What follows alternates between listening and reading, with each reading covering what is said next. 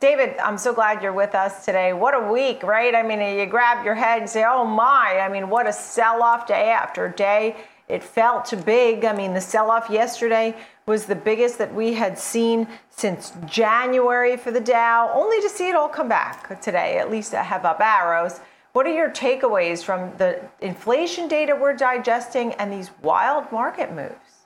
Absolutely. Well, you know, Nicole, they talk about uh, bond market tantrums. We've been really seeing an equity market tantrum this week. I mean, you go back to Friday when everyone fretted because the, the job creation wasn't there. Um, therefore, of course, the Federal Reserve is going to stay on hold for longer. And then on Wednesday, we got a surprise inflation reading, um, the worst inflation reading in over a decade. And of course, the, the equity market sold off hard. And now I think people are reconsidering it, and you're seeing uh, people come back into the market, a nice rebound today. Why is that? I think it's two factors. Nicole. One is at the end of the day, you've got a 10 year treasury at about 1.65%. Expectations for inflation are 1% more, which means your uh, real interest rates are still very negative.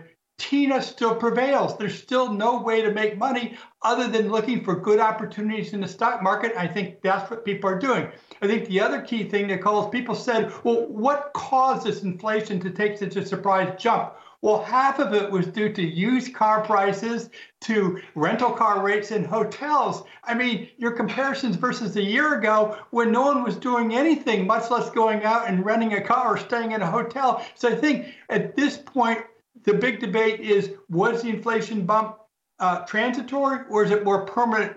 I don't think we can determine that now, but certainly what we saw yesterday seems to me to be more transitory.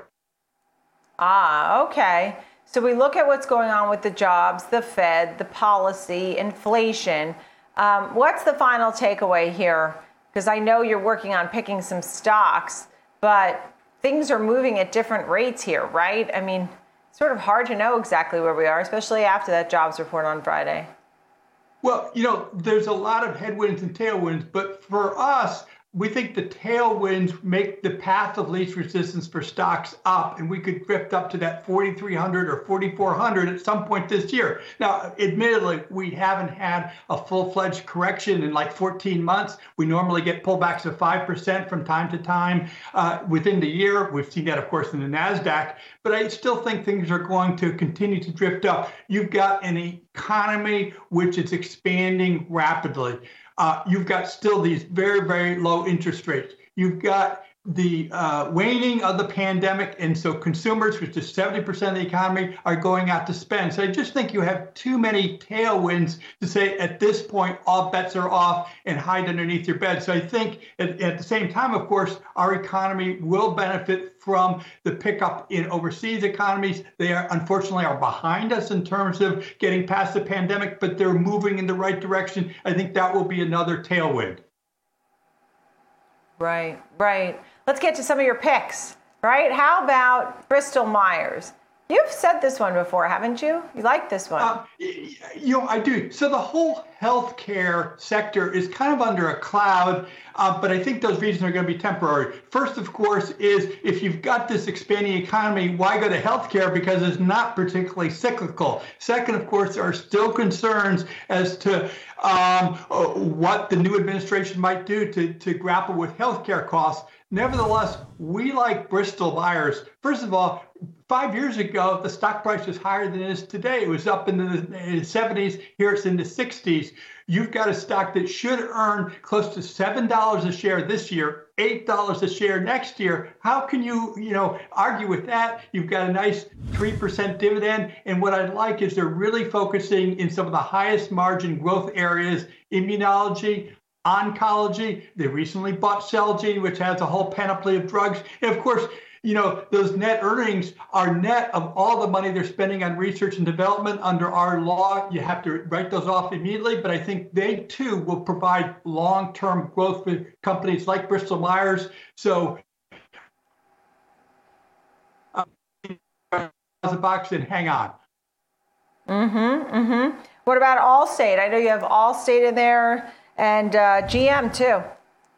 Yeah, So Allstate is a perfect reason why I think people are going to continue to gravitate in into stocks. First of all, their focus is on property and casualty, of course. Now, they've had a tailwind because, of course, less people were driving, less accidents, therefore less claims. But I still think that with the expanding economy, uh, people are going to be using their vehicles, they're going to be paying their premiums. You've got a you've got a stock here which is selling, you know, about $130 a share. It should make uh, $15 a share this year. It's going to be a little bit less next year because they won't uh, have the uh, lack of claims due to the pandemic, but still I see it growing. And of course, the concern is that there will be higher interest rates at some point down the road. Of course, a lot of their earnings come from the investment of their float, um, the, the premiums they collect before they're paid out. So that's going to go north too. And of course, I like the dividend. The dividend's about 2.4%, but they're only paying right. about 20%, so they can grow that dividend going forward.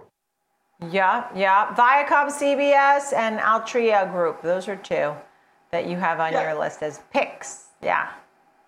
Yeah, yeah. So Viacom, you know, it's all about football. It's all about streaming. It's all and, and it's all about uh, content. And they've got CBS, which of course has the March Madness, has great contracts with the NFL. Uh, that's the last real-time TV people are still watching. You've got the Paramount Plus, which is growing rapidly. It's one of the streaming things, and they still haven't tapped overseas. Of course, content very very expensive, but they've got the Paramount library. They've got the Nickelodeon. They've got the MTV, and of course CBS Network network. If you still want to reach all American households, you still got to go to network. You can't rely on websites or even cable TV.